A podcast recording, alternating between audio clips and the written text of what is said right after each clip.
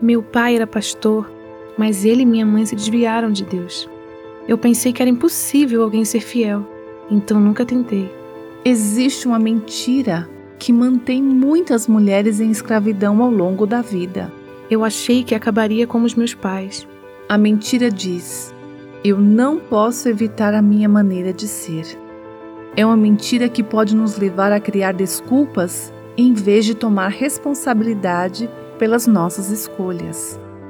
Se você crê que vai falhar, você continuará falhando. Se você crê que vai viver no pecado, continuará pecando.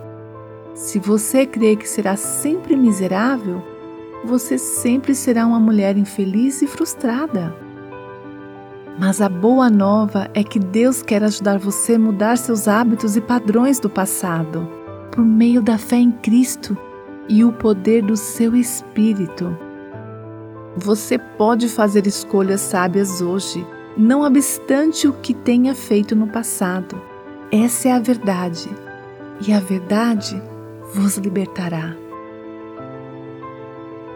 Você ouviu Buscando a Deus como aviva nossos corações.